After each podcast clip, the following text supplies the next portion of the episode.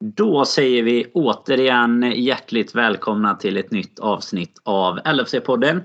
Eh, äntligen är det ju dags att snacka fotboll och match som har spelats igen. Efter lite mer än 100 dagar sedan vi gjorde det här sist så får vi äntligen recensera en match även om eh, den kanske inte riktigt slutade som vi alla hade hoppats och hunnit förvänta oss här under det långa uppehållet som har varit. Men eh, jag ska strax ha med mig Fredrik Eidefors, Christian Andersson och eh, dissekera den matchen in i minsta molekyl och även ta, givetvis ta en titt på förutsättningarna framåt här i titelstriden om vi nu får eh, kalla det så. Titeljakten kanske det snarare handlar om för vårt kära Liverpool. Men eh, innan vi drar igång med det så berättar jag att vi i vanlig ordning gör detta tillsammans med LFC.se. Det är ju där du finner den officiella svenska supporterklubben.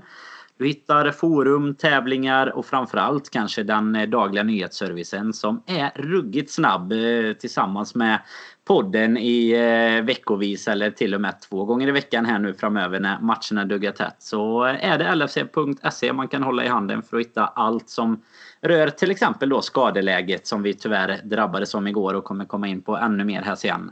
Och innan vi drar igång så vill jag även passa på att skicka ut lite grattis här. Vi har ju kört en tävling med alla våra Patreons på tre matchtröjor och eh, även faktiskt ett par matchbiljetter när det nu blir dags att åka igen. Får man ju sätta en liten reservation för. Men vinnarna där, Kristoffer Göransson, Jakob Gustafsson och Niklas Andersson fick varsin matchtröja ifrån Samdodds med valfritt tryck och ett litet extra grattis då till Johan Aldén som vann eh, matchbiljetter eh, så får eh, Johan sitta och gotta sig rejält här nu om det nu blir nästa säsong eller säsongen efter det som han väl kommer iväg då. Men stort grattis till er fyra och även kan vi jobba in ett litet grattis till Henrik Gustafsson som ju vann våran första resultattävling här i comebacken med sitt 0-0 resultat. Det var långt ifrån vad oraklet hade tippat att att eh, gårdagens match skulle sluta men eh, så är det ibland. Vi tar nya tag inför onsdag. Men eh, nu sätter ni er till rätta, lutar er tillbaka, lyssnar in vignetten och så kommer jag alldeles strax tillbaka med Fredrik Eidefors och Christian Andersson.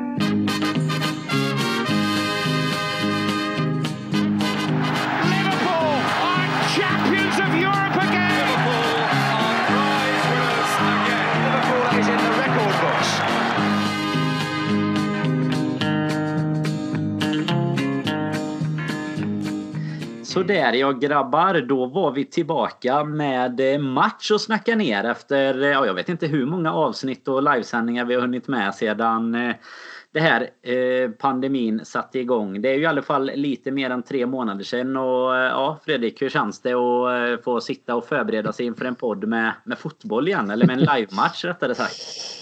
Ja, vi, jag ska inte säga att det har varit eh, ont om ämnen för vi har ju ändå lyckats ta hjälp av våra lyssnare och oss själva att hitta saker att prata om eh, både i liven och i de här specialavsnitten vi fått släppa. Men jag måste säga att det är skönt att sitta och, och, och, vara besviken och vara glad och allt möjligt som man blir efter matcher och kunna liksom ha några liksom nya genuina känslor att prata om. Um, så nej, för mig känns det jättebra. Jag eh, Får väl säga, jag skulle vilja höra lite hur, ni, hur ni kände så sett igår också. Men eh, 15 minuter innan match, då blev jag nervös. Innan dess så var det liksom kolugnt hela vägen fram.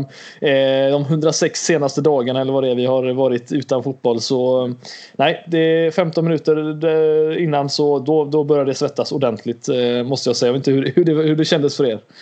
Hur tidigt började din taggning Krille? Jag vet inte, jag, jag har ju följt de flesta matcherna. Det är väl egentligen bara våra kommande motståndare Crystal Palace tror jag. Det är nog enda matchen, eh, där kvällsmatchen lördag vid 21 typ som jag inte hade på i, eh, i någon eh, del av matchen i alla fall. Men eh, jag vet inte hur, jag hade ju ändå en ruggig taggning ända från onsdagen nästan för Liverpool-matchen. Men precis som du är inne på så var det väl när, ja, när slutsignalen gick där på Aston Villa-Chelsea egentligen som man kände att fan nu är det, nu är det snart dags igen att få, få se lite Liverpool-fotboll.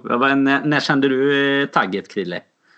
Jag tror ändå att tagget kom när jag hade lite midsommargäster hemma, brorsan och flickvän. Så att när de väl hade åkt och så vidare, lugnat ner sig lite kring det. Så då blir det fokus och då känner man att ja, nu är det match igen. Och som du säger, titta på matchen med, mellan Stovilla och Chelsea också. Och det var ju mer så här en, en uppförs liksom startsträcka egentligen bara till vad som komma skulle där. Och då Eh, när de blåste av den och de började prata derbyt i studion. Då började det kännas i kroppen på mig med. Men nervositet och känslor som det alltid brukar vara som Aide nämnde. Då, då gick det igång ordentligt där. Om vi börjar med med det då Fredrik. Alltså känslan.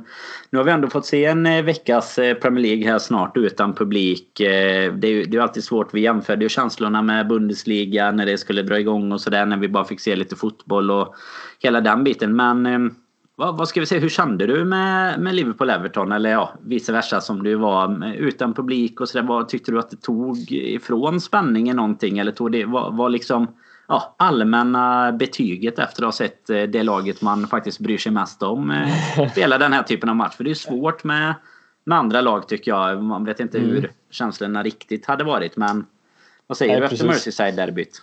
Eh, ja, alltså det är verkligen blandade känslor. Jag, jag sa det samma till Robin också att det för mig är alltså fansen. Eh, jag tror vi alla kan skriva under på det, men utan fans, det, alltså det tar ju bort väldigt mycket av upplevelsen att kolla på matchen. Men det tog, gick ganska snabbt mot eh, i alla fall det här derbyt måste jag ju säga eh, innan man började känna att är det är skitsamma att det inte är någon publik på läktaren. Det, det känns av ändå på något sätt. Man, man, man hör ju spelarna och nu körde jag visserligen utan publikljud av någon anledning kommer jag tänka på i efterhand nu, nu när jag eh, ser tillbaka på det men eh, Nej, så fort man bara ser Liverpool så, så, så glömmer man av det. Eh, så är det var det i alla fall för mig. Eh, att det, man bara liksom satt fast och satt och analyserade matchen och bara drogs med av att eh, nu vill vi vinna den här matchen. Men nej, det, det är helt annorlunda måste jag ändå säga att se Liverpool utan fans och se de andra lagen i alla fall.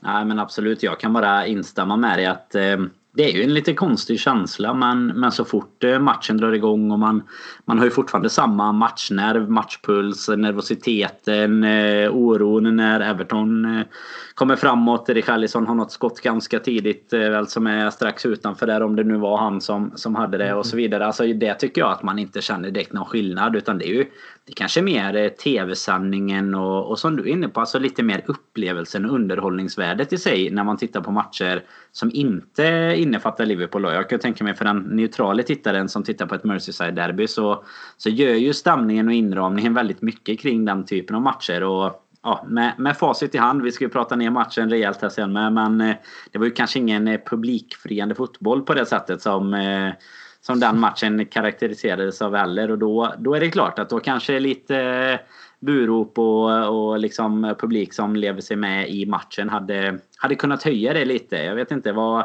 Sitter du med publikljudet på Krille eller kör du, lyssnar du på spelarna?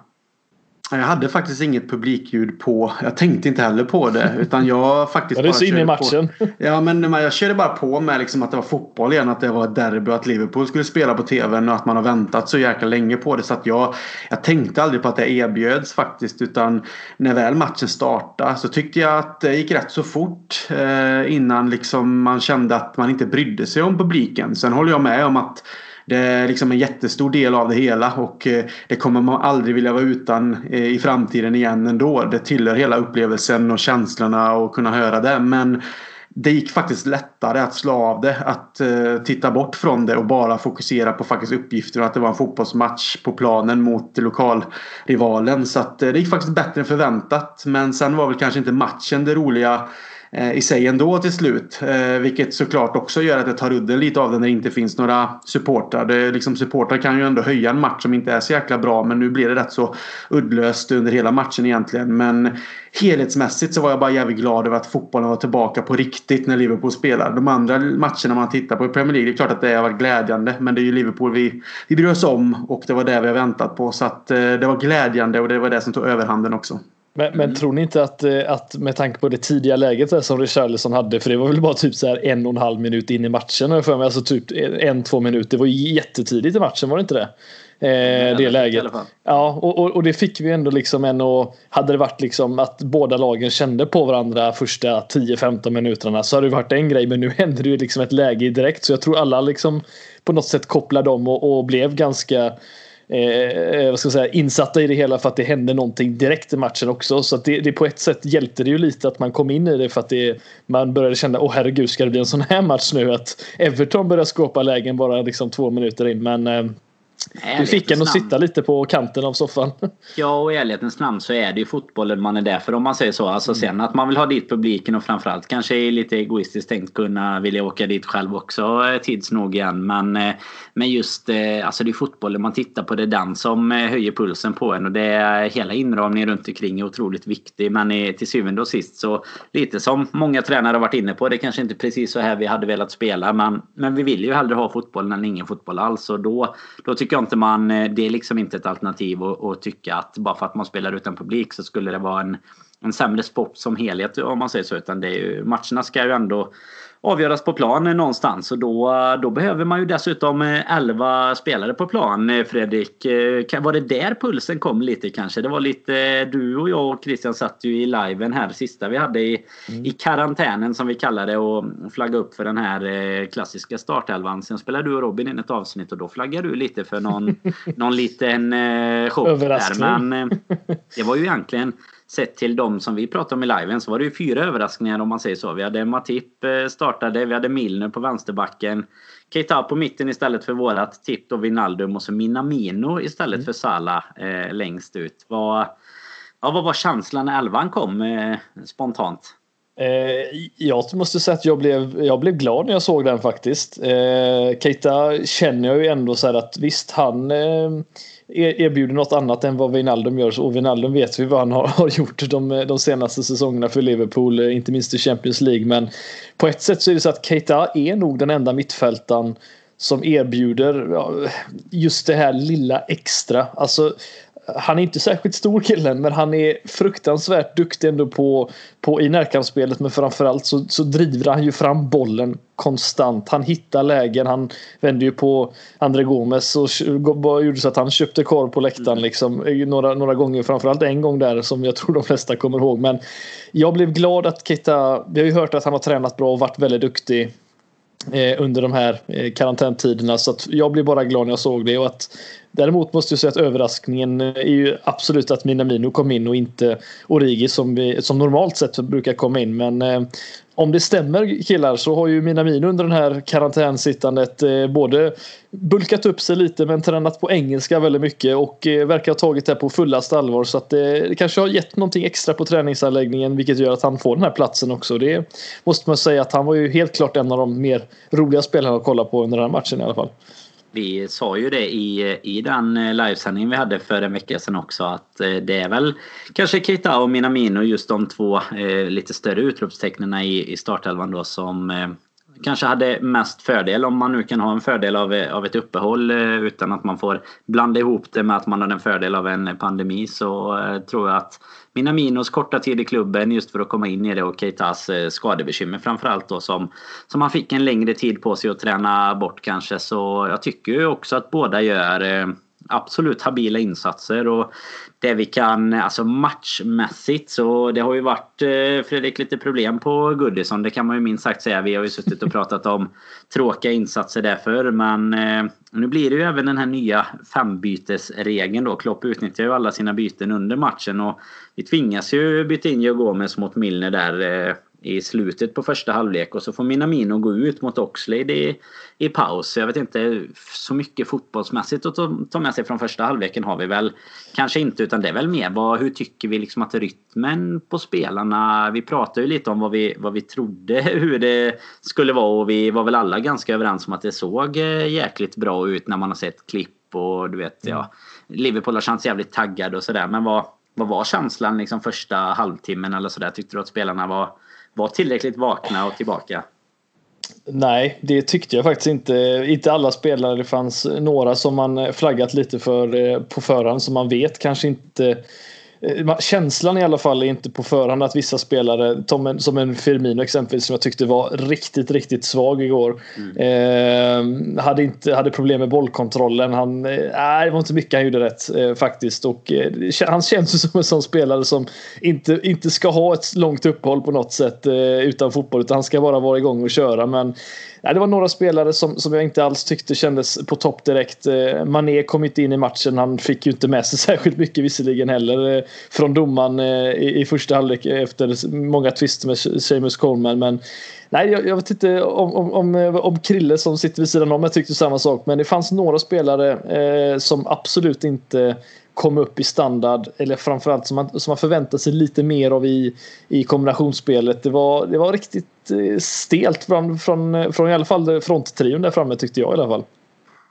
Ja, jag tänkte på den startelvan kom att jag tyckte det var intressant eh, startelva sett till förutsättningarna. Det kom ju ändå rapporter om både Robertson och Salah då att de inte skulle vara helt redo men eh, det kom ju vidare sen att de antagligen ska vara redo till nästa match då. Så att eh, när eh, Minamino fick komma in kände jag att det är ändå intressant för jag menar vi har ju sett vad han har gjort mot oss eh, när han har spelat och vi vet att det är en duktig fotbollsspelare som kan spela på många olika positioner och så vidare. Så att det kändes det kändes ändå tryggt. Och sen en Keita som vi också fått rapporter om tränat bra som Fredrik sa här och, och så. Så kändes ändå väldigt stabilt. Sen att Minne då kom in på vänsterback. Vi vet ju vilket jobb han kan göra. Så det var aldrig så att man kände att åh nej vi är för svaga. Utan det, det kändes bra. Men jag tycker ändå att alltså sett till förutsättningar att det inte har spelats tävlingsmatcher för Liverpool eller Everton då på det här sättet på över 106 dagar. Så tycker jag ändå att Liverpool Alltså det är inte så att det är bra men vi vi för ju matchen och vi hittar lite uppspel på mitten eh, via Matip faktiskt som jag tycker liksom kan driva upp ibland. Slå in en boll centralt till mittfält så kan vända upp och så Trent följer upp på sin kant och vi hittar ändå en del kombinationsspel med Minamino först och främst faktiskt tillsammans med, med, med mittfältarna och även Mané och och eh, Firmino där uppe. Men det är ju precis den här slutprodukten. Liksom den här perfekta liksom, touchen eller att man är på tårna. Det, man märker ju att de inte har varit kanske i de här situationerna på väldigt länge. Att, att träna är ju en sak och även om de är professionella så är ju matchsituationer oftast eh, en helt annat. Och då gäller ju ändå att komma in i matchandet. Så jag var inte så förvånad över att det faktiskt såg ut som det gjorde. Jag tror att vi har byggt upp väldigt stora förväntningar också för att vi har väntat så jävla länge. Så att jag tyckte inte att det var så dåligt i första halvlek. Däremot tyckte jag att det blev mycket sämre i andra halvlek och det märkte vi på matchbilden med. Men det fanns intressanta signaler från en del spelare och man märkte att det finns fortfarande kvar mycket kämpa och ork. Till exempel sånt som Henderson springer mycket. Sen fick de kanske inte så mycket uträttat men jag förväntar mig ändå att liksom, nu har vi match igen på onsdag och vi får se hur det går. Men får man in några matcher i benen då känns det som att det här Liverpool kommer kicka igång rätt så ordentligt igen. För intentionerna finns där. Och ja, men... Everton gick ju faktiskt ner och försvarade väldigt mycket också. De gjorde ju egentligen ingenting förutom kontringar. Så det säger också en del av deras matchplan och att de liksom inte ens vågar egentligen någonting. Men, men, tycker inte ni att, att, att alltså nu är det lätt att korttidsmin, korttidsminnet inte kanske hänger med men alltså, precis innan det här uppehållet så att säga så eh, det, det, var ju några matcher vi såg, eller ganska många i rad, även om vi tog poäng så såg det ju inte spelmässigt jättebra ut. Vi hade någon 2-1 seger mot Bournemouth. Vi hade vi hade ju den här Watford-matchen och Champions League-matchen och även någon Chelsea i, i var det FA-cupen va? Eller eh, mm. tror jag. Och, och i ärlighetens namn, vi, jag vet att vi har pratat om tidigare, det har inte spelmässigt sett jättebra ut under säsongen. Vi har, vi har varit extremt effektiva, vi har varit väldigt stabila bakåt, haft en Allison som har räddat oss rätt många gånger, även inklusive i, igår kväll. Um, men, men jag, jag börjar bli lite sådär, jag ska inte säga orolig, men lite sådär att det är på tok för mycket långbollar fram, chansbollar till Mané. Alltså det, det funkar inte längre. Det, de har ju läst av den här situationen med oss nu. Nu måste det hända någonting annat. Jag känner lite att vi är för enkla att läsa. I alla fall igår kändes det extremt mycket. Sen om Salah hade spelat kanske varit en helt annan grej. Vi vet ju vad han erbjuder. Men jag, jag var lite så här. Okej, okay, ska det här uppehållet hjälpa oss att kanske komma i form igen och spela lite rolig fotboll? Men jag, ja, jag är lite, lite besviken faktiskt på att det ser alldeles för enformigt ut med alla de här långbollarna som aldrig blir någonting eh, nu för tiden. Det, det är min känsla, jag vet inte om du håller med den eller om du tycker något helt annat. Men jag känner att vi spelmässigt just nu gör det alldeles för enkelt för oss själva att slå långbollen och, och hitta chansbollar därefter. Men har vi bara en mané som springer så kommer det inte hända jättemycket därefter.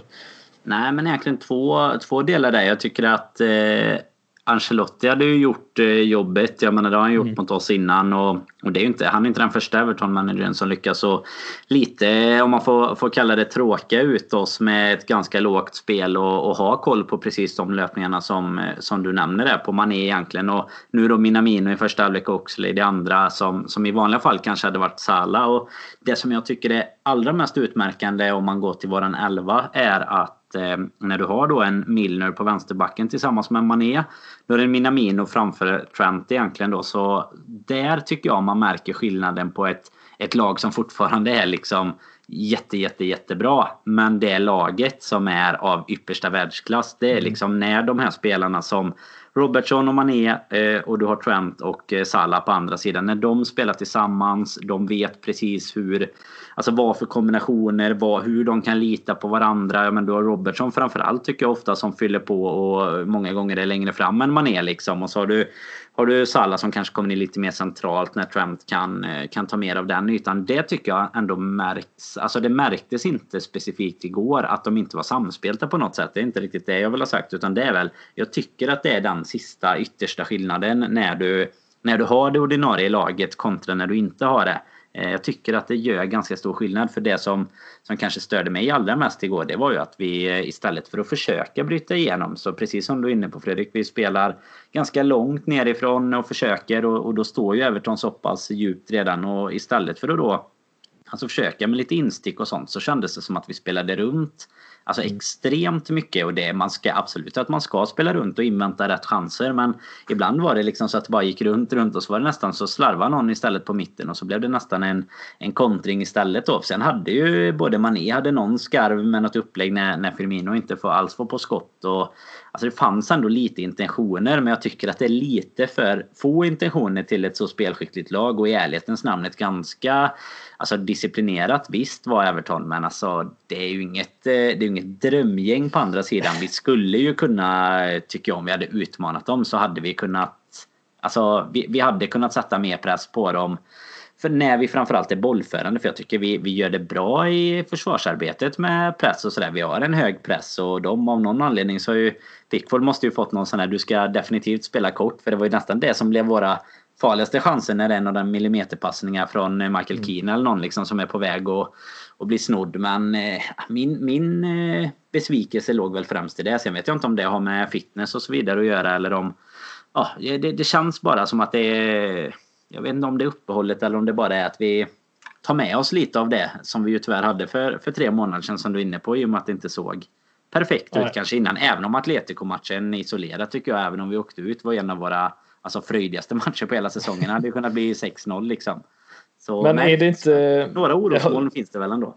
Ja, men jag tänker just på att det här det är visserligen också den här matchen. Det är nu liksom de fyra senaste Merseyside-derbyna på Goodison har varit mållösa i halvtid. Det har varit, är det de tre senaste nu som är 0-0 va?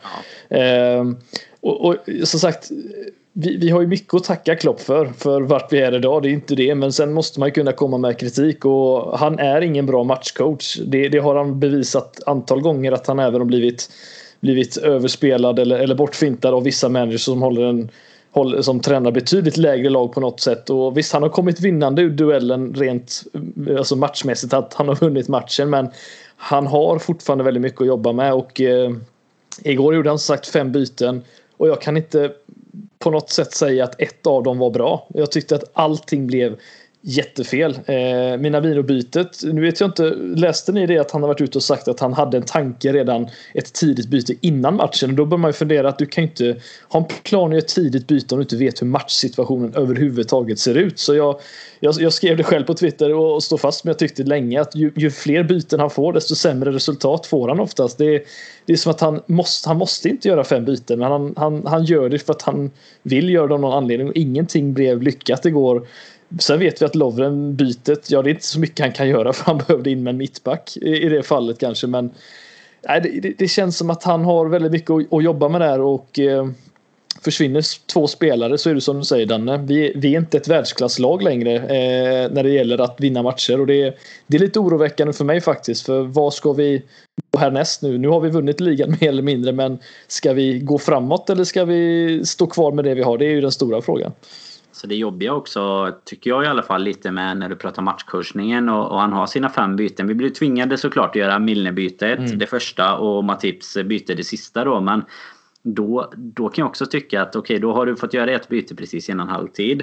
Du gör ett i halvtid, då har du ändå tre kvar såklart. Men sen att göra ett dubbelbyte där i 65, det är ju ändå så att Alltså tittar man, eh, nu är de ju vältränade och de är, de är bra men de har ju kanske inte matcherna i kroppen riktigt. Och det hade ju varit skönt att Alltså i efterhand är det väldigt enkelt att säga kan man ju känna men jag tror att de flesta ändå är med oss på att bytena kanske inte disponerades på allra bästa sätt. För jag menar hade du, hade du gjort ett byte där, säg att Keita eller Firmino som jag också tycker det, Firmino var väldigt svag tycker jag igår. Han skulle ut istället för Minamino tyckte ja, jag. Ja men säg att du byter ut honom då, säg att du har gjort de bytena som du har gjort i halvtid och så byter du ut Firmino mot Origi där i 65 eller vad det var. Men kanske inte tar ut Keita samtidigt så att du i alla fall har två att spela med om det nu är så att någon blir skadad. För jag menar, det hade ju varit rätt skönt att kunna sätta in Salah sista alltså 10-15 minuterna. Men nu blir det ju så att när Matip går sönder då blir det Lovren in och sen är bytena slut liksom. Så eh, där kan jag hålla med om att matchcoachningen inte kanske var den, den allra mest önskvärda och bytena precis som du är inne på. Jag tycker inte att, att han får ut, alltså det är inte en enda av spelarna som gör någonting bättre än den spelaren som, som de bytte mot. Jag vet inte, är du, är du på samma spår Krille eller vad känner du kring det är ju egentligen då man säger Origi, Wijnaldum och Oxlade får man väl säga främst då i och med att de två andra är mer påtvingade. Jo, men jag håller med er i att bytena eh, skapar ju inte någon förändring liksom utan det blir ju egentligen mer, alltså det är ingen positiv förändring utan det blir egentligen sämre förändring. Och jag menar, vi har ju pratat till exempel om Oxlade tidigare. Nu fick han komma in och spela på kanten. Han kan spela där men han kommer inte till sin rätt. Vi har ju lärt oss att han, han är en spelare som gör sig bäst på det centrala mittfältet. Det har han ju bevisat hos oss genom eh, genomslagskraft, mål, skott utifrån såklart och att han är duktig på kombinationsspel. Så att han, han kommer ju inte in i det på grund av positionen skulle jag säga utan Eh, det handlar mer om kanske den nivån han behöver komma upp till för att konkurrera ut någon av de andra. Han har det i sig men han är kanske för ofta skadad eller inte riktigt lyckas hålla den nivån för att bli en startspelare på det sättet. Även om man någonstans fortfarande går och kanske hoppas lite på det. För jag tycker ändå om honom som fotbollsspelare. Han har väldigt mycket som, eh, som ett, ett mittfält, på mittfältet som vi kanske saknar just kanske med att ställa frågor utifrån. Förutom kanske en Keita nu då som eh, Aide sa driver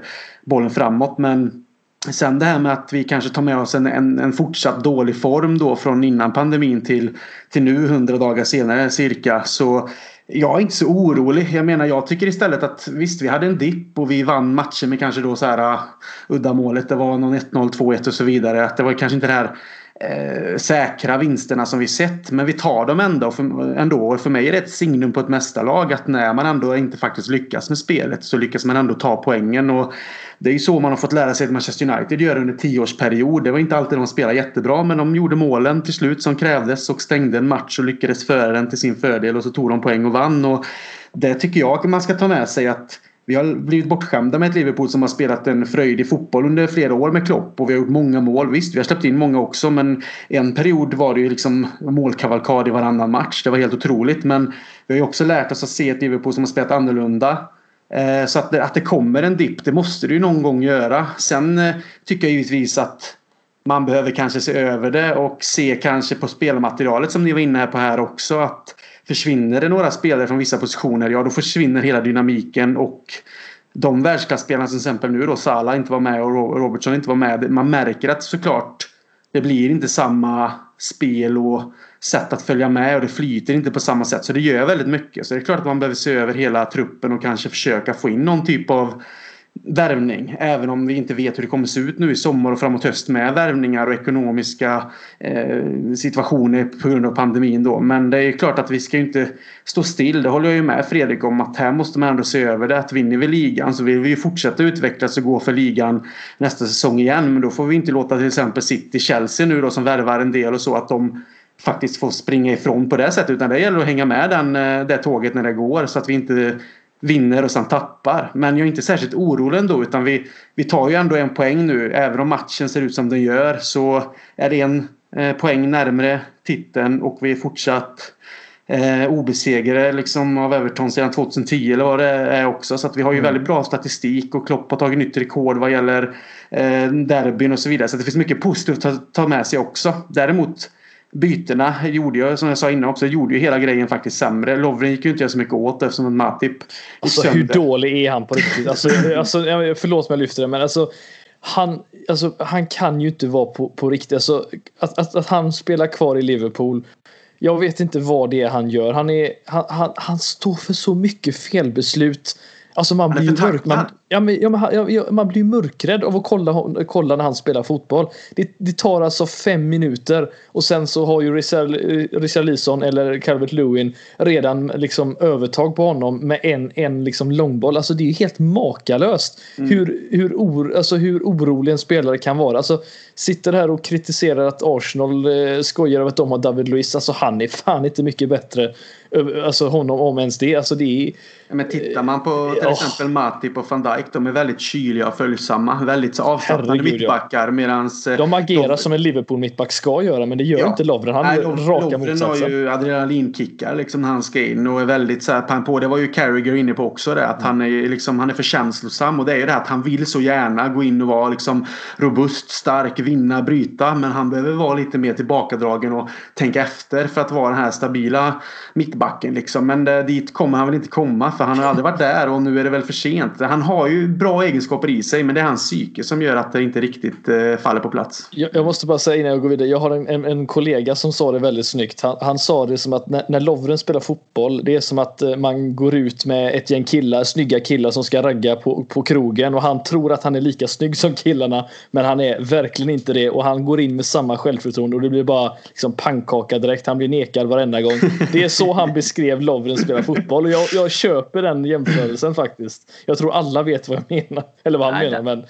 den är bra. Den ja. är bra är den. Det får man säga. Det var, det var fan eftertänksamt. Eh, och, yep. och lyckas med det. Den tar vi med oss. ja, verkligen. Nej, men det, du nämner många bra bitar där Krille. Men jag tror att vi, vi, vi ska väl inte gå in för mycket på värvningar i just det här avsnittet. Vi kommer ha en eh, sensommar till det och ingen vet ju som sagt än riktigt hur transferperioderna eh, och, och liksom ja, men hur egentligen själva fönstren kommer, hur det kommer kunna spenderas av, av klubbar och så vidare. Så vi, vi låter väl det vara lite osagt tills vidare även om jag tror att eh, ja, men vi, är, vi är väl rörande överens om att eh, vissa positioner hade kunnat eh, tjäna på lite bredd. Eh, en vänsterbacksposition bakom en Robertson till exempel med, med Milner som första alternativ såklart. Men han är också till åren och ja, det, det kommer lite, lite yngre förmågor också såklart. Men ska man vara ett vidare mästarlag så är det klart att då behöver det finnas världsklasspelare. Men om vi går in på något specifikt i själva matchen som hände så är det ju precis som ni, ni nämnde lite kort där. Vi får in Lovren med en kvart kvar ungefär. Ganska snabbt får Everton-anfallarna framförallt då lite övertag på honom. Och det är väl förutom ett par frisparkar som vi har Fredrik så är det väl Everton som egentligen är närmast att vinna matchen där ja, med 10 minuter kvar eller någonting. Calvert Lewin har den här klacken som Allison lyckas och, och reflexrädda och det är någon nick eh, om det var till och med den efterföljande hörnan där han kommer flygandes. Eh, jag vet inte, känslan är väl i, i slutändan att det är faktiskt Everton som är, är kanske närmast eller har de farligaste lägena i alla fall. Ja, alltså sett till förutsättningar och, och, och även eh, nu med facit. Jag, jag tyckte Everton förtjänade mer än, än vad Liverpool gjorde med tanke på att vi ska vara det bättre laget. Men vi, helt och hållet eh, bottnar i anfallsspelet. Så jag tycker absolut Everton gör en, en bra match och eh, får till slut, det är ju det som, som är grejen, att det, vad som skiljer på vissa lag, varför man ligger högt upp och lite längre ner i tabellen är att man, vissa lag gör mål på de chanserna och jag skulle ställa frågan till er vad ni har att säga men om ni fick välja att, att ha Allison i, i 15 år till eller om ni fick välja att ha van Dijk i 15 år till, vem väljer ni? Vem är viktigast? Säga, jag trodde du skulle säga Jordan Pickford. Ah, nej. nej men alltså Allison har ju gång på gång visat, nu är hans elfte ja. nolla. Eh, han, han har väl delad eh, nolla tillsammans med Pope tror jag nu på 11 stycken vilket är också väldigt imponerande. Men för att ha spelat nio matcher färre ska vi tillägga också. Men Nej, alltså han, han, visar ju återigen, inte bara på, på den reflexräddningen som du nämnde, utan även då när eh, Lovren slänger sig och, och misslyckas med att nicka undan en boll med Richarlison så står han ju kvar, står upp, han lägger sig inte utan eh, får den i bröstet tror jag och räddar den eh, på ett väldigt elegant sätt och ändå inte något panikartat sätt heller för den delen, utan han är väldigt lugn så att Nej, det, vi får säga att utan Allison så, så är det ju en förlust igår. Det, det, det, kan vi ju ganska, ganska lugnt säga för att han gör en två, tre stycken Riktigt, riktigt bra räddningar. Jag ska ju tillägga att han faktiskt är på bollen där som på det första läget där mm. bara två minuter in så att eh, vet inte vart den hade gått annars så att eh, Nej, om det är något positivt jag tar med mig från den här matchen, eh, om inte ni har någonting annat, så är det väl egentligen att Allison återigen visar att han är världens bästa målvakt. Det är i alla fall Premier Leagues. Är det våran man of the match i Liverpool-laget? Ja, helt klart. Håller du med Krille eller har du någon annan spelare som du tycker utmärkte sig extra positivt igår? Ser man till helheten så är det såklart eh, Alisson. Men eh, sen är det väl kanske då som vi var inne på innan Mina Minus som jag tycker kommer in och visar eh, vilken spelare vi köpte faktiskt. Jag tycker han han har också någonting att erbjuda. Liksom en tvåvägsspelare. Eh, finurlig. Rör sig väldigt bra också och smart. Så att eh, får han bara fortsätta på det sättet så tror jag att eh, det kan bli intressant att ha någon som en, kanske inte då en startspelare, men en liten, eh, ett litet S i, i rockärmen att plocka fram när det krävs. Det kanske luckar upp lite upp, upp försvar och så vidare. Så att eh, jag tycker att han och Alisson som är of the match och sen mina minus som lilla jokern eh, därefter tycker jag i så fall. Mm. Vi eh, har ju våra närmsta titelkonkurrenter om man nu får kalla dem det. Det är fortfarande några poäng som skiljer oss. Det är ju 23 poäng istället för 25 som vi har tjatat om hela den här pandemin nu. Men eh, med en hängmatch också då som City spelar om en timme ungefär när vi sitter och spelar in detta. Det är ju måndag kväll när vi sitter och spelar in här den 22 juni. Och de möter ju Burnley hemma. Det väl, eh, räknar vi väl inte med några tjänster från Sean Dyche mannar Fredrik, eller vad tror du? Ja, det beror lite på jag sitter här faktiskt i As We Speak och City ställer inte upp med sin absolut bästa elva. Eh, du har till och med hunnit få koll på elvan. Det är ju ja, spännande. Det är ju en, annan, en annan har ju eh, podden som 110% fokus här. Så ja, men det har, det har jag med. Men man måste ha två ögon någonstans. Eh, nej, det var våran, våran ledighetsledare här nu, så Robin som satt och twittrade ut här nu att äh, de är, ställer inte upp med en De Bruyne exempelvis och de har inte den bästa backlinjen så att det det kanske blir något mål här för Burnley men det är på, faktiskt på Etihad de spelar så jag förväntar mig inte jättemycket från Burnley men eh,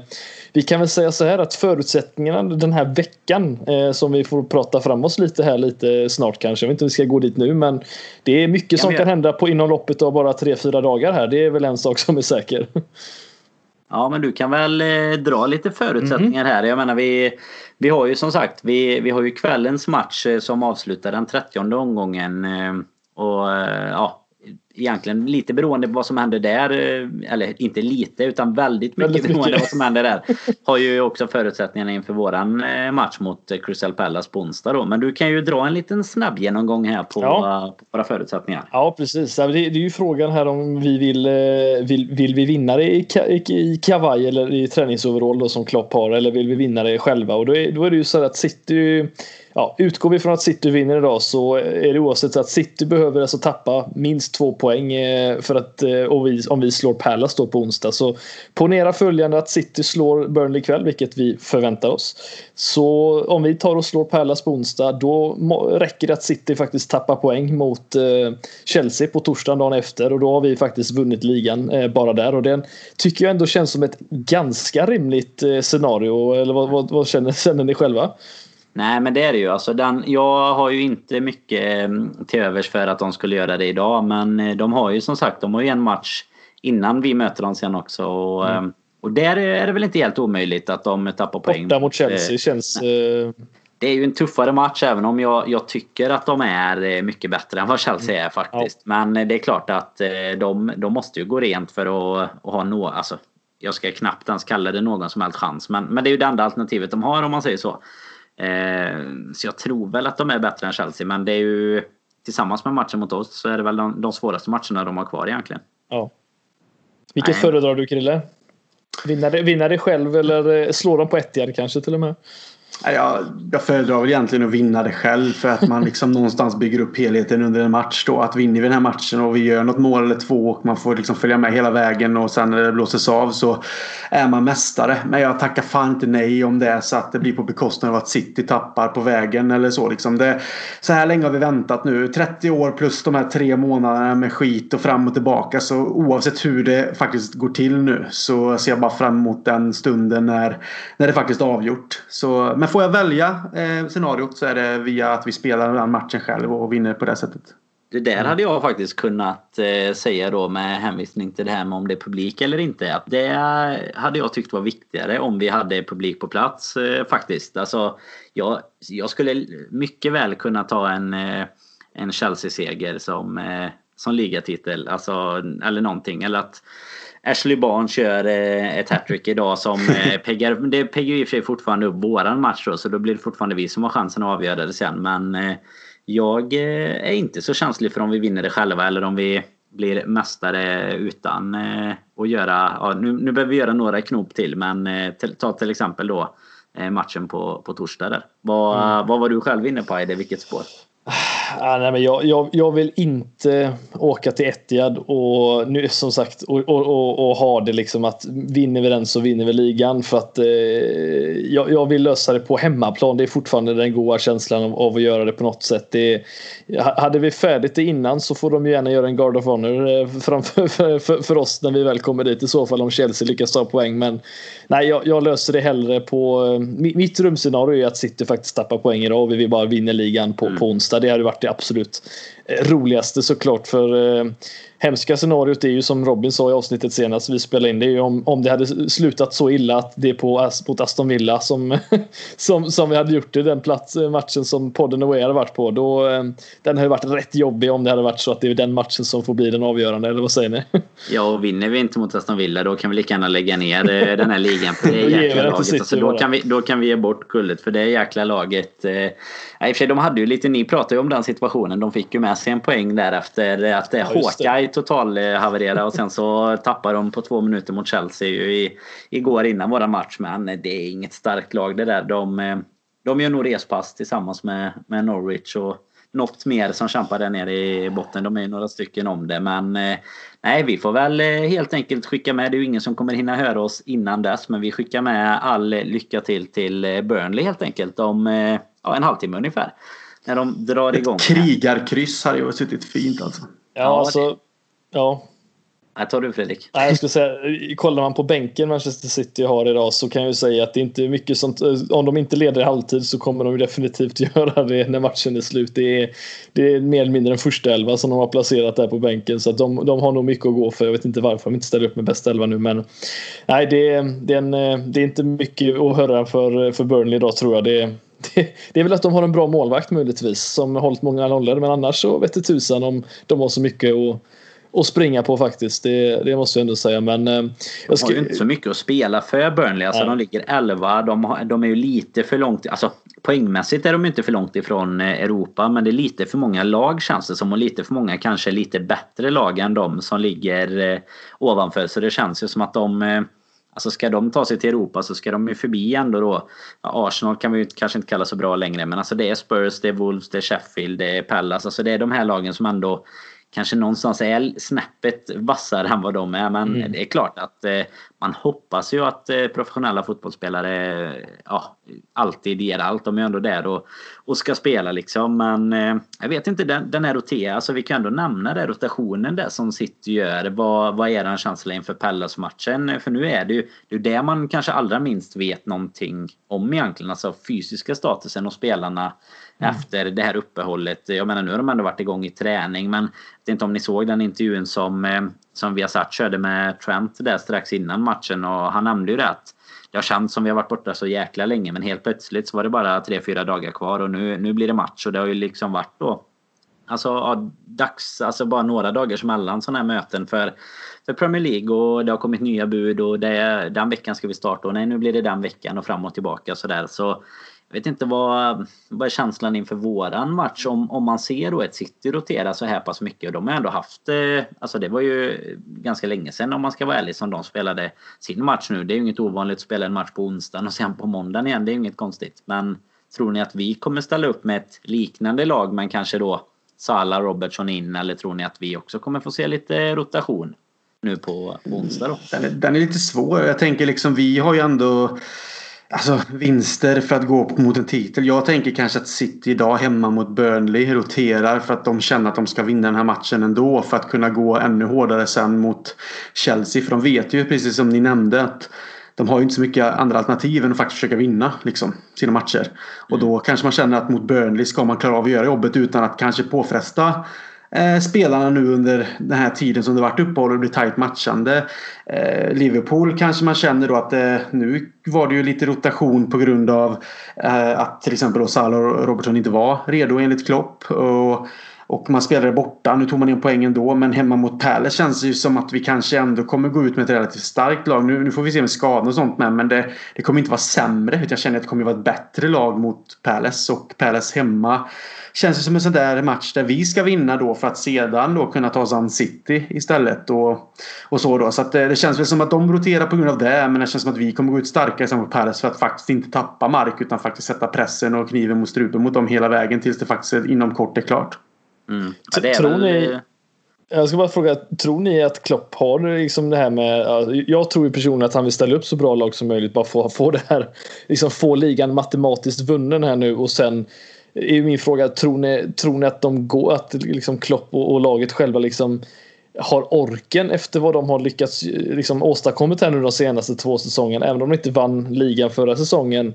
Så sett så har det varit en jäkla lång resa med mycket intensitet. Det har varit mycket vinster, sena segermål. Det, det, det tar ju liksom på krafterna och, och prestera på den nivån. Tror ni att de liksom satsar på att fan, nu ska vi göra 109 poäng här och maximalt utdelning eller att, att de skiter i det helt och hållet? Och, och bara ändå- tar det som det kommer. Ja, men jag tror ändå att de kommer, de kommer ju satsa på det så sett eh, uttalat i alla fall. Men jag tror ärligt talat att vi lika väl skulle kunna få en motsatt effekt. Att skulle det väl bli matematiskt klart då kanske vi kan spela med någon typ av av Frihet kreativ sätt. frihet. Ja men Mm. precis, alltså hela den pressen släpper ju. För pressen att ta över 100 poäng och slå poängrekord, den finns ju egentligen inte där. Eh, det är klart att man vill göra det för att, slå rekord och hela den biten. Men pressen handlar ju om att, eh, att ta hem den där jäkla pokalen liksom. Sen eh, vad som händer efter det, då kan jag tänka mig att det kanske till och med blir Alltså att vissa spelare kanske kan, kan komma ännu mer till sin rätt och ja, det, i takt med det kommer ju även de andra lagen ha mindre att spela för. Och vi pratade ju om det i, i något avsnitt här för några veckor sedan när vi började få klart en uppstart att det gäller ju kanske då istället att hitta spelare som får spela som har, verkligen har något att spela för. Som en Keita till exempel som ju uppenbarligen ligger extremt nära en startplats men eh, kanske inte är i, i Klopps ordinarie mittfältstrio än så länge då. Men eh, gör han bra ifrån sig så kan han mycket väl vara det till nästa säsong. Så jag tror väl ändå att eh, alltså de är så pass Alltså vinnarskallar är väl fel ord för det är ju Det är klart att alla måste vara på den nivån men en Salah till exempel han vill ju gärna vinna skytteligan om han kan det. Och Han är bara det, nio mål från 100 dessutom också för Liverpool. Det är rätt sjukt Mm. också. Ja Men det lyssna- är ju egentligen helt sjuk statistik på, på den tiden han På spelade. 144 matcher tror jag han har vad är det, 91 mål och så här 26 eller 34 assist. Något sånt där. Jag kommer inte ihåg siffrorna. Men det är, det är helt makalöst ändå. Och då känns det som att han missar en 6-7 lägen per match, dessutom. Mm. Det är helt makalöst. Men lyssnar man till exempel på, på Trent också igår då i den intervjun som var före så han var ju väldigt inne på det här med de här glädjekänslorna och allt det här som kommer komma med en titel. Men han var ju också väldigt Eh, fokuserat fokuserad på att de ville eh, de vill vinna titeln, de vill bli bäst någonsin i Premier League. De vill liksom slå de här rekorden. Så att han, han personifierar väl lite någonstans då. Givetvis det här eh, att han är en local lad och allt det här. Men han visar väl ändå att, talar väl antagligen för klubben och truppen där. Att titeln är såklart det primära målet och vi är väldigt nära. Och att det kommer firas och kännas helt underbart när det är klart. Men vi vill också bli det bästa laget någonsin som har spelat i Premier League. Tagit flest poäng. Vi vill göra si och så. Och det är klart som ni eh, nämner här nu en Sala. Det är klart att han vill vinna en skytteliga och fortsatt ligga i toppen på Premier League tre år i rad och liksom hela tiden öka på sin kavalkad. Jag vet vi pratade om det om det var i live eller om det var ett annat avsnitt, kommer jag inte ihåg. Men han vill ju öka på sin statistik som vilken spelare som helst för att på något sätt bli ihågkommen som en av de bästa i Liverpools historia och kanske till och med slå vissa målrekord och så vidare. Så att jag tror ju att de... Det är klart att det kommer bli annorlunda när en titel matematiskt är klart. Men jag tror ju ändå att de kommer tagga igång och vilja. Sen om det blir så att det kan roteras lite eller att det skapar frihet för andra spelare som ni också nämner. Det är en sak. Men jag tror ändå att viljan till att faktiskt nå så långt och så högt som det bara går. Den kommer finnas där. För det är inpräntat i dem sen de egentligen var jävligt små. Liksom. De har ju spelat i de här Alltså som, som ungdomar hela vägen blir de ju drillade att vinna egentligen. Så att jag tror att det sitter i ryggraden på spelarna. Vi kan väl i alla fall eh, lägga upp där att eh, det här med om man, om man såg inför matchen på, på Viasat eller Viaplay då så eh, alla som alltid har tyckt att de förfördelar Liverpools matcher och sådär. Jag menar de drog både upp eh, Gerardehalkningen och de visade den här tabellen där vi ligger trea i mest antal eh, poäng någonsin trots våran andra plats och så. Så jag menar de, ja, det var ju lite kniv i, i bröstet på alla Liverpoolare ändå innan matchen där kan jag tycka. Så ja. kanske det, vad säger du Aide, det, vad gör ondast att titta på? Jag, jag tycker att det är jobbigt att se den här att vi är alltså den tredje bästa säsongen i Premier League någonsin. Men vi vann inte. Och lagen som liksom bara kommer under sen det är ju sådana som har vunnit sina, sina säsonger. Och det fortsätter ju ganska långt ner på ja, men ner till typ 86 poäng eller någonting är det ju knappt några ja. tvåor som har haft innan. Det, det svider lite men, ja, men det, vi ska det väl få det. bort snart. Ja, vi, vi får det väldigt snart. Ja, den enda stora frågan för mig det är ju det, slår vi Citys 101 poäng eller? Eller var fick de 101 va? Det är som max. Nej, fick de 100? Nej, jag tror att det är 100 va? 100, 100 tror jag. 100 tror jag. Vi behöver 101. Men eh, jag tror ju att vi gör det fortfarande. Eh, ja, alltså tar man och zoomar ut lite så som vi pratade om innan så är ju Merseyside-derbyt är ju inte alltid det allra bästa. Borta, inte på bortaplan i alla fall. Eh, vi har ju spelat dåligt där innan så att vi har, vi har många matcher att plocka poäng på fortfarande. Och vi kan ju nämna där, du, jag vet du var inne på det i början där Krille, men det är ju snart ett decennium sen eh, vi, som vi kan fira då obesegrade mot dem. Det var i oktober eh, kikade jag upp här innan. Så lite beroende på hur spelschemat ligger till nästa säsong och när säsongen väl kommer igång så, så kan vi få fira lite extra i, i oktober. För då har vi hela, eh, ja vad säger man, 10 10-talet då i stort sett mm. eh, som är eh, obesegrade mot lillebror på, på andra sidan parken där helt enkelt. Men eh, du får utveckla det Krille. Vad trodde du om 100 poängs målet? Jo, men jag tror absolut att det är möjligt. Eh, jag menar, som, som jag sa, jag tror att de är taggade till att först ta titeln och sen försöka bli så bra som möjligt i den här eh, tabellen. Och då är ju målet att slå rekordet och kunna titulera sig bäst någonsin. Så att jag tror att det driver dem. Jag, liksom, det, det ligger i dem. Jag tror att alla är vinnarskallar, alla är tävlingsmänniskor. Så att Eh, Eh, jag tror att de kommer absolut gå för det. Sen kommer vissa saker spela in såklart som kanske gör att det inte blir så. Men jag tror inte att viljan kommer vara mindre för det. Men allting beror ju lite på hur det kommer gå nu med matchandet. Och nu har vi fått några skador. Vi får se hur det ser ut. Någon annan kan gå sönder. Alltså sånt spelar ju också in. Och finns det möjlighet för liksom, de här yngre spelarna att komma in när det är matematiskt klart. Vi har pratat om Harvey Elliott. Vi har pratat om Curtis Jones tidigare. Kommer de liksom få visa upp sig för att liksom på något sätt känna på hetluften under en eh, situation där det inte ligger en press kanske att vinna på samma sätt just för att du har titeln men du fortfarande jagar poängen. Men det, det blir ju annorlunda. Men jag tror fortfarande inte att det kommer vara så att det på något sätt tar bort eh, viljan för eh, klubben och spelarna att faktiskt gå för det. Så att jag, jag tror vi kommer slå det faktiskt. Sen om vi når hela vägen med den poängskörden vi kan ta nu som är kvar. Det är en annan fråga. Men att slå City, det, det tror jag faktiskt. Nu eh, är det ju bara ett eh, par dagar kvar här eh, Aide till vi ska spela mot Crystal Palace igen. Det kommer ju vara tight matchande som sagt och tight poddande också givetvis. Mm. Men vad blir, vad blir Aides dynamiter inför onsdagen då? Får vi se några, några så här chockerande? Jag tror inte det blir väl Gomes framför Lovren istället för Matip i alla fall va? Om nu hans ja. stortå som det ju verkar ha varit alltså... som sträcktes eller vad fatten det var överansträngd eller någonting. Vad, jag vet inte, han kanske är tillbaka men eh, vad, vad tror du om eh, elvan mot, mot Pallas? Nej, men jag, jag, tror väl att, eh, att Salah och Robertson eh, förhoppningsvis är tillbaka. Eh, det är väl lite mer oroligt kring Robertson då som inte ens var på bänken. Men jag tror väl att Klopp ändå resonerar att han kanske klarar sig utan och det är ingen idé att ta med honom. Så att förhoppningsvis är han tillbaka och att Salah är tillbaka och vi ställer upp med egentligen det laget som jag skulle säga på pappret är, är det bästa och det är ju med med Alisson såklart där bak och så har vi Robertson Trent på kanterna med Gomes och van Dijk och sen vill jag fortfarande få in en, en Keita eh, i det här mittfältet. Jag tror Wijnaldum får ursäkta lite den här gången också och så har vi då fronttrion där fram med Henderson eh, och Fabinho även tillsammans med Keita så det, det är vad jag hoppas och tror i alla fall. Inga mer överraskningar för den säsongen är, är vunnen helt enkelt. Vilket kanske till och med är på onsdag. Det får vi se. Mm. Klopp, Efter kanske onsdag, tänkte så här, Klopp kanske tänkte så här att jag satte Milner på vänsterbacken så behöver jag inte ha med Robertson för han går ju i alla fall inte sönder. Det är, är det någon som inte går sönder så är det ju Har ni någonsin sett James Milner gå sönder i en match? Det har inte jag sett. Inte, inte som jag kan eh, så här, eh, komma på uh, på rak arm. Men jag läste faktiskt någonting igår om att vi hade gjort något, något byte innan. Det var våra fem enda byten i första halvlek eller någonting och då var faktiskt Milner i, ett av dem i någon annan match med. Sen om det var skada eller ja, någon tidig varning eller någonting. Det, det passade han ju på att dra på sig igår också. Så mm. eh, han, han kom i den boken med efter en eh, ja, lite halvbra tackling ändå. Lite, var det, lite tveksamt gult. Var det någon eh, allvarligare lårskada på honom eller hur? Har ni hört någonting om det? För att han hade ju en ispåse där bak såg man på på låret. För jag tänkte just det här att jag läste också att han om han bara var ett fåtal, om, om det var två eller någon mer, det kommer jag inte ihåg. Men att han bara var typ två, tre matcher ifrån att ta sig in på topp fem-listan över mest spelade matcher i Premier League någonsin då. Som leds av Gareth Barry, Giggs och Lampard och sånt där. Så att han är ju på god väg, Milner, att om han får fortsätta i Liverpool nu som han skrev ju på en förlängning och att han får fortsätta göra lite strömatcher och komma in och så vidare så kan han ju klättra fint på den där tabellen också. Vilket jag unnar honom såklart. Men eh, nu när han skadar sig så vet vi inte om han kommer vara borta en kortare eller lite längre då missar han ju några viktiga matcher kanske där han hade fått hoppa in eller i alla fall fått figurera och för att ta sig upp även på den listan. Så att, eh, det var lite synd tyckte jag för det är klart att det är en prestigefylld lista att vara på också. Att vara en av de som har spelat mest matcher någonsin i Premier League.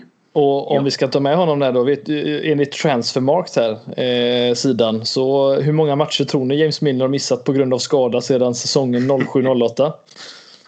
Och fy fan ja. svårt. Kan, Fem. Eh, ja, men jag säger 15. 0708 det är, det, är ändå, det är rätt långt tillbaka. Jag måste ju haft någon lite längre eller? Ja du sa hur många matcher? Hur många matcher har ja. han missat sedan, eh, sedan 0708 säsongen?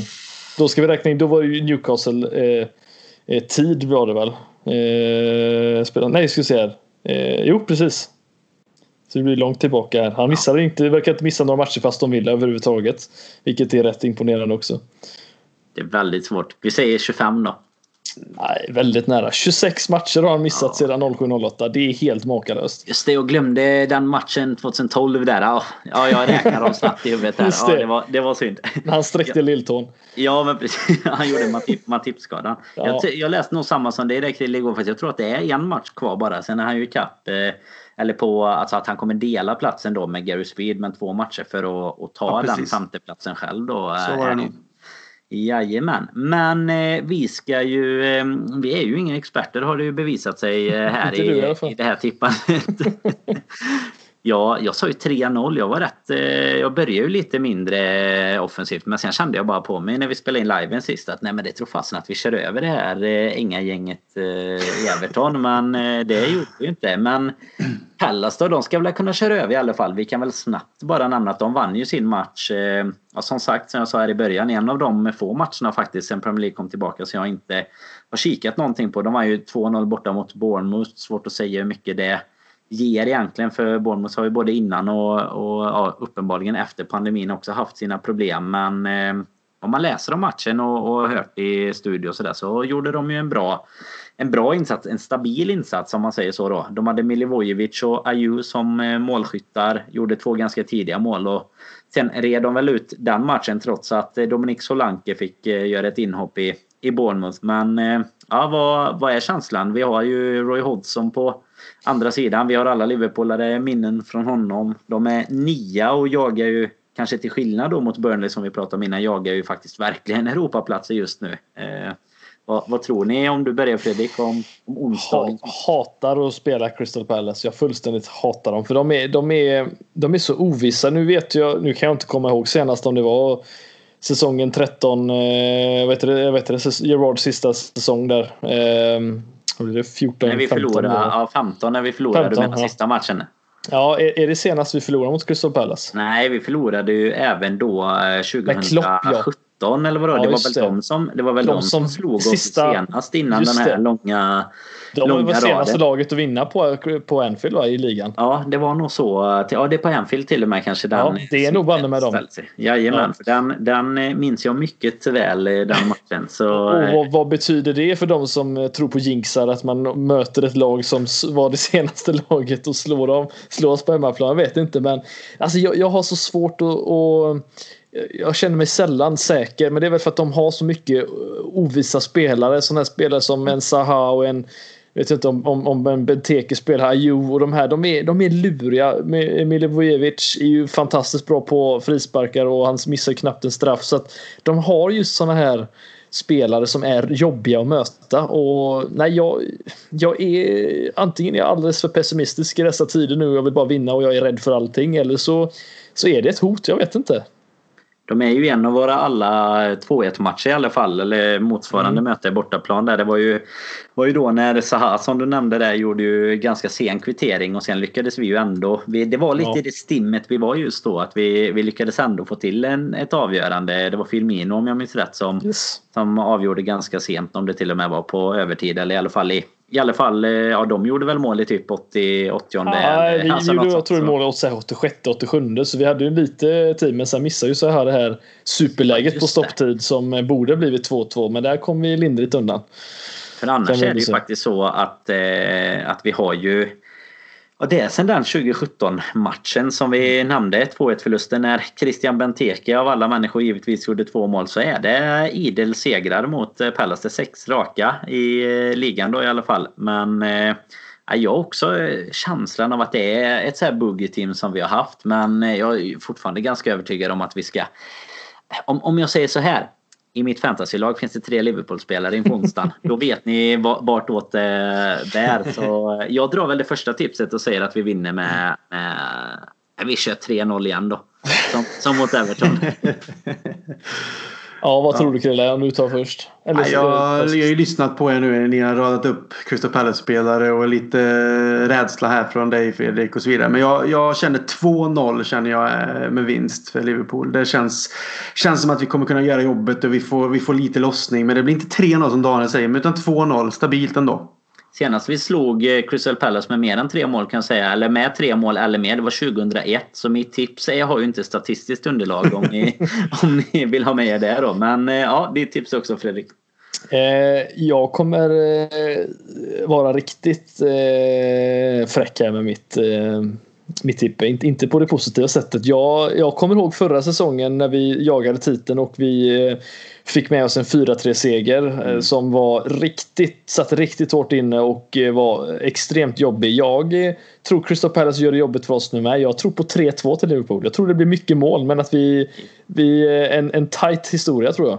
Det är ju en seger i alla fall. Jag var nästan rädd att du skulle liksom börja vackla nej. om titeln här nu. Nej, nej, nej, nej. bli, bli nej, nej, nej, titeldare på ribban här. Nej, nej, men... Skicka honom till något, något institut.